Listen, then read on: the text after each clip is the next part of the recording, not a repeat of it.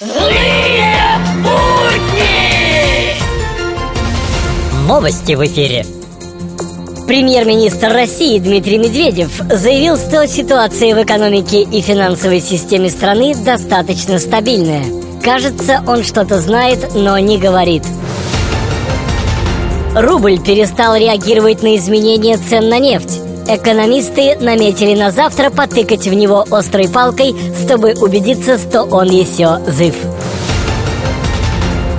Новости спорта. Футболисты сборной России после матча остались на поле и показали зрителям голы не в в матч.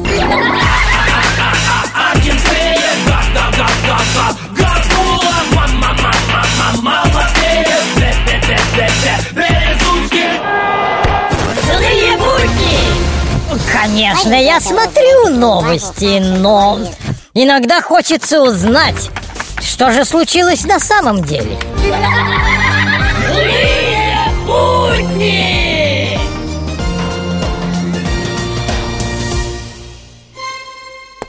Несколько лет он прошел нелегкий путь от простого президента России до Владимира Владимировича Путина.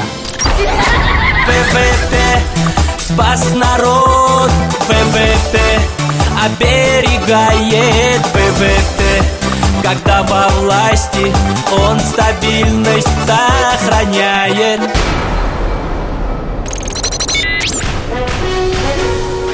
А в эфире авторская аналитическая программа «Вот так вот».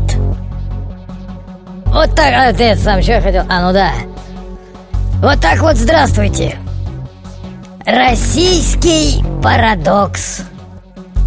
На всех телеканалах сплошной криминал, а народ